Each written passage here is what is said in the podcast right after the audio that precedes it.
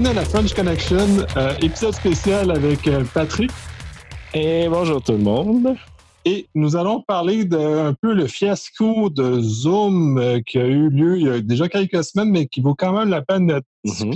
parce que c'est eu un échec de communication, un- une drôle d'attitude de la part de Zoom et l'intervention connexe de Apple dans, dans le contexte de comme bouger les choses. Fait que je vais Ouais. laisser Patrick amorcer là-dessus.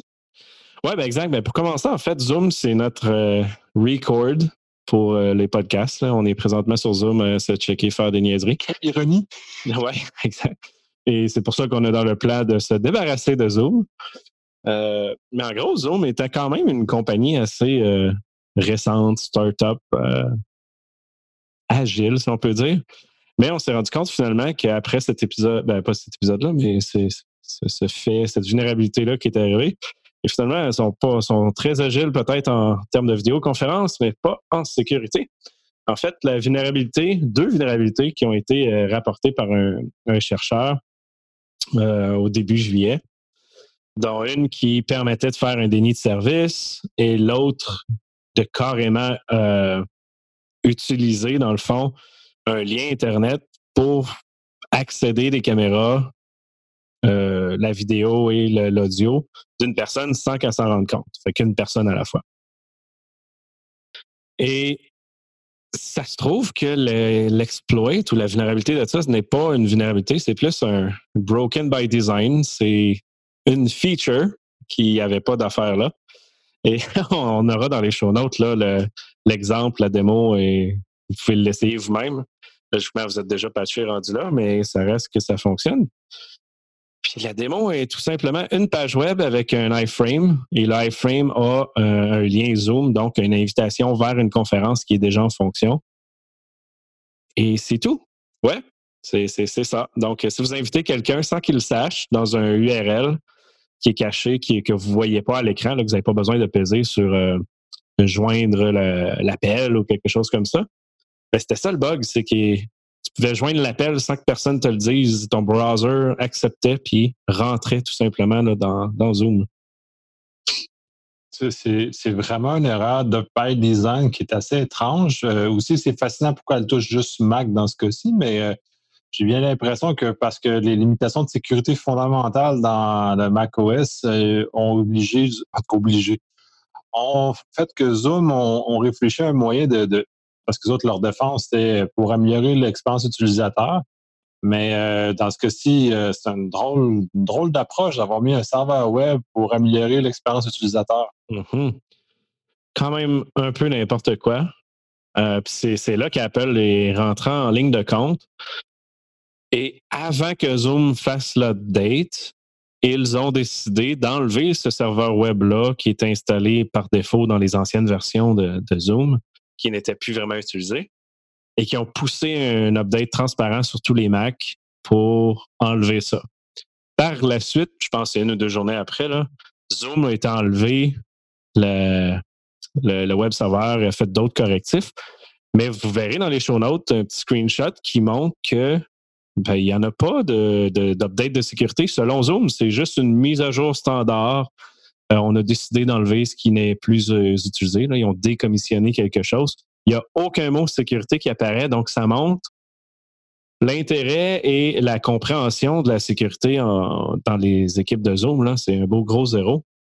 Il faut dire aussi que Zoom offre du white la- labeling. Donc, leur plateforme est redistribuée à d'autres entreprises comme Ring Central, qui était aussi vulnérable à ça.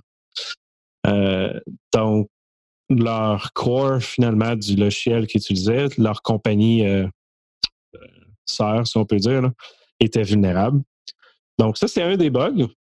Mais l'affaire, c'est qu'il y en a eu d'autres. Euh, si vous regardez l'article euh, de Medium dans, dans, les notes, il y a eu un bug qui est répertorié comme quoi qu'il y aurait un remote code d'execution sur Zoom et les 13 white label applications qui contiennent, qui, qui leur appartiennent.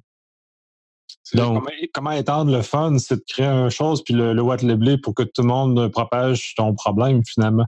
Ouais, mais c'est le même concept qu'une genre de librairie populaire que dès que tu réussis à mettre un bug dans une librairie, ben, tout le monde est dépendant de ça. Fait qu'ils ont créé, ben, ils ont créé, ils utilisent le concept du white label. Fait que ça fait la même chose puisque tout le monde utilise le code d'en haut qui est Zoom. Donc, on parle de Ring Central, TELUS Meeting, euh, BT, Cloud Phone, Office Suite et plusieurs, plusieurs autres, là, dont AT&T euh, et certains autres. Donc, on voit qu'on a même des vulnérabilités. Qu'on parle de TELUS, ben, c'est impliqué au Canada que beaucoup de vulnérabilités étaient reliées à ça aussi. Là. oui, puis globalement, c'est très décevant de voir à quel point ils n'ont pas traité la sécurité correctement. Puis un, euh, parce que quand on lit l'article, euh, le, chercheur qui a trouvé ça a euh, déclaré la, faille à Zoom. Puis il l'a fait dans son, le, bug bounty de Zoom. Et selon les conditions qui étaient appliquées, qu'il devait signer, il l'empêchait de divulguer. Et il a refusé de prendre l'argent, donc de signer le contrat, pour tenir Zoom, mettons, en veille. Puis, euh, la correctif, le premier correctif qui est sorti ne réglait pas vraiment le problème. Puis, de celle-là, ensuite, il est sorti public. Puis, c'est là d'où on a tout euh, pris connaissance de, ce problème-là aussi. Oui, exact. Je veux dire, c'est un, désastre quand même au niveau euh, PR, processus de gestion des vulnérabilités ou juste de vulnérabilité tout court. c'est n'importe quoi tant qu'à moi. Mais même, la, preuve totale, c'est le screenshot qui, qui montre l'update. Nous avons, euh, voici la mise à jour de Zoom, mais il n'y a pas de mot de sécurité. Pour eux, c'était pas de la sécurité.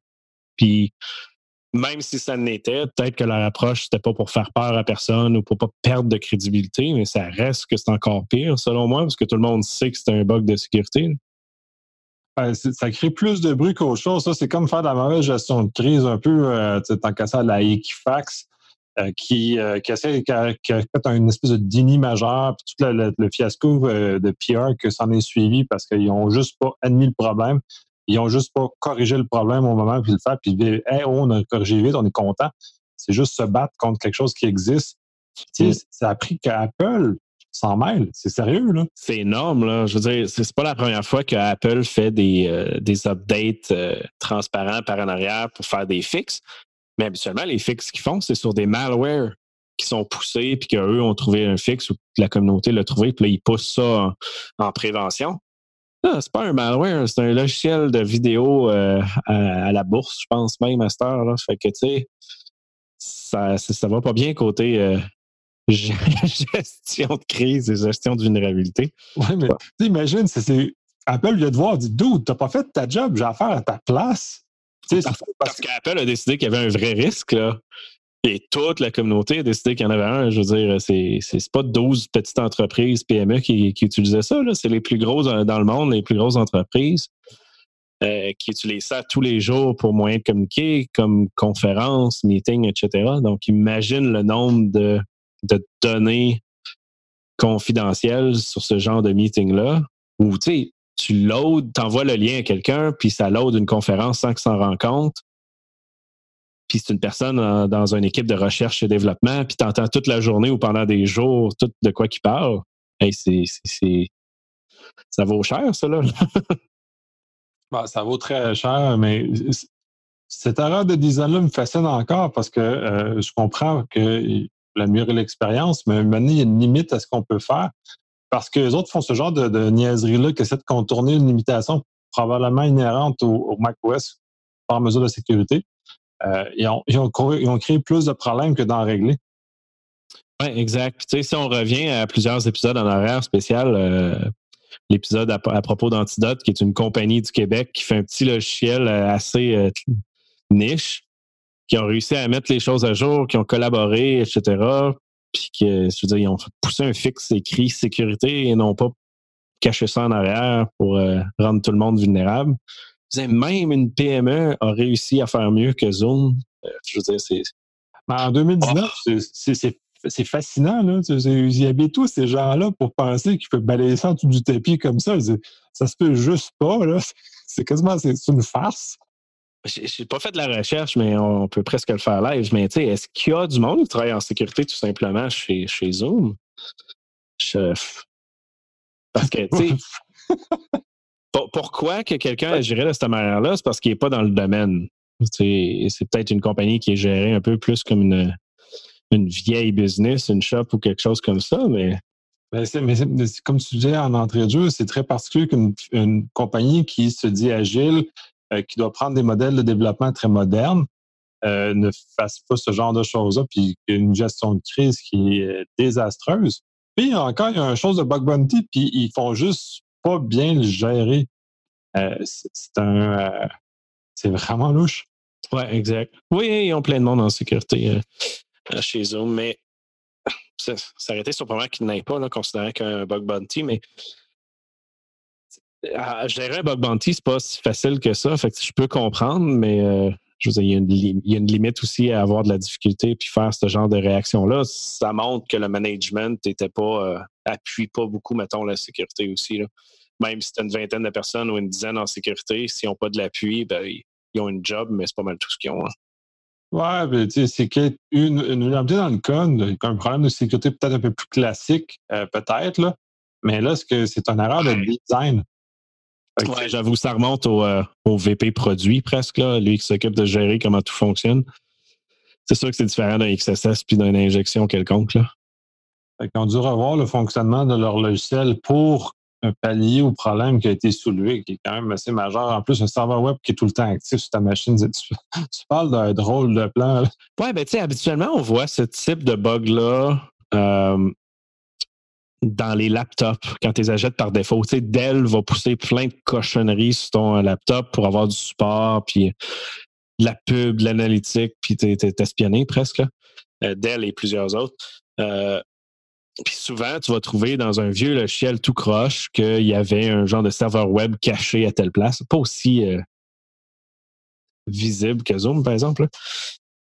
Mais tu sais, c'est dans ce genre d'entreprise-là, le logiciel-là, que tu vas trouver ce type de bug-là. Pas dans quelque chose d'aussi euh, populaire à la start-up comme Zoom. C'est ça qui est, surprenant. Ils ne sont pas supposés d'avoir des manières de faire comme les années 90, parce que la vidéo de genre, il n'y en avait pas il y a 20 ans. C'est du full encrypted, live, pas de lag, que tu peux faire de l'enregistrement, du chat et autres. C'est récent, là. Oui, ben, c'est ça. Fait que c'est très étrange. En plus, j'imagine que leur, euh, la problématique, parce que euh, Mac est très sandboxé comme système, j'imagine qu'il devait avoir deux boîtes qui devaient s'échanger l'information. Puis la façon qu'on trouve de contourner les limitations de Mac, c'est d'avoir développé leur propre bidule qui va justement contre la philosophie du sandboxing lui-même. Ouais, c'était peut-être même la raison officielle de départ. on ne le saura pas, mais c'était peut-être une niaiserie dans ce sens-là. Donc, euh, raccourci, ça a juste failé, là, mais fail at fail, c'est juste terrible. Exact. Fait que euh, on, espère que vous ne faites pas des approches de ce type-là dans vos entreprises. Puis en, même temps, tu sais, il y a beaucoup d'entreprises qui ont plus ou moins de sécurité qui peuvent tomber dans, la problématique que Zoom était, là, qui n'aurait pas dû être, mais je veux dire qu'eux ont été, mais qui est difficile à gérer quand tu n'as pas d'équipe de sécurité je pense que c'est un autre exemple de plus qui montre l'importance d'avoir des équipes ou de payer pour avoir de la sécurité euh, à l'externe. Mais euh, c'est important de faire la sécurité à partir du début du projet, pas des pentests à la fin quand c'est en prod. Ça, c'est du design. C'est la première chose au niveau de l'architecture sur papier qui ont parlé dans une réunion. Oui, des années correctement partant. Oui, oui. Puis, c'est quand on se fait appeler pour faire des tests d'intrusion, puis c'est la première personne qui est en sécurité, sur un projet complet. Puis ça, j'aime ça pousser là-dessus. Au Québec, il y a beaucoup de firmes qui font du développement. Il n'y en a aucune qui ont des équipes de sécurité. Fait qu'on s'entend-tu que quand il y a un pentest, c'est toujours en prod à la fin? C'est un client qui le demande, généralement. Donc, évidemment que c'est rempli de bugs puis de mauvais design. Donc, euh, j'ai hâte que les choses changent euh, en ce niveau-là. Effectivement. Puis de toute façon, ça fait également des années que ce que je dis essentiellement, c'est qu'un pentest n'est pas nécessaire. Une revue d'architecture est généralement est suffisante pour voir tous les problèmes sans avoir à, regarder euh, jusqu'au faire le test lui-même, qui est juste. Oui. Parce que, tu sais, si dans ton processus, tu commences à aux réunions d'architecture sur, euh, ben, ben, pas d'architecture, même de design, de parler de ce qu'il faut faire, puis de qu'est-ce qu'on veut faire, si tu commences à parler déjà de sécurité là, puis dans ton architecture, tu en as, puis rendu à l'implémentation, ben, tu as ton SDLC, là, tes, tes, programmeurs qui vont suivre la sécurité, euh, au niveau du code, au niveau des configs, etc. Quand tu es rendu à faire le pentest, à la fin, si tu trouves quelque chose, parce que tu as un oubli, ça se peut, il n'y a jamais rien qui est 100% euh, parfait. Fait que tu vas trouver quelques low-hanging fruit, un ou deux bugs, mais tu n'auras pas un design, une affaire broken by design aussi flagrant que ça. Puis le test, il est simple, parce que tu sais, comment, qu'est-ce qui peut être malicieux avec de, l'audio puis de vidéo? Quelle est la première chose qui vient en tête? C'est d'espionner du monde. Tu sais, qu'on parle pas de bug applicatif, là, le concept du threat, c'est de l'espionnage. C'est quoi le premier test que tu fais? C'est d'essayer de faire de l'espionnage avec. Ça aurait été trouvé, ça, des années, là, ce bug-là. Ouais, la définition de ta menace, c'est très important. Mais de toute façon, le modèle d'analyse de risque permet justement de repérer ce genre de choses-là dans un délai relativement court puis de mettre tes efforts aux bonnes places. Oui, oui, exact. Ça, ben mais ça aussi, c'est rare des, bonnes analyses de risque qui sont faites. Là. Puis pas juste l'analyse de risque qui dit sur papier, mais le tester, tu sais. Tester les bugs de logique et de conception. Parce que c'est bien beau de trouver des XSS puis des, bugs applicatifs.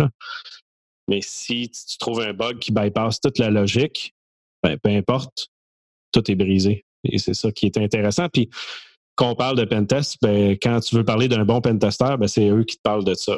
Les autres, ben, ils sont bons peut-être techniquement, mais c'est pas, pas ça que tu recherches. Tu sais. Ouais, puis de toute façon, les erreurs de logique, les erreurs de. C'est ça. La couche à faire est la plus facile à, contourner parce que c'est là que les concepts. Non... Ça ne se teste pas automatiquement avec un outil. C'est impossible.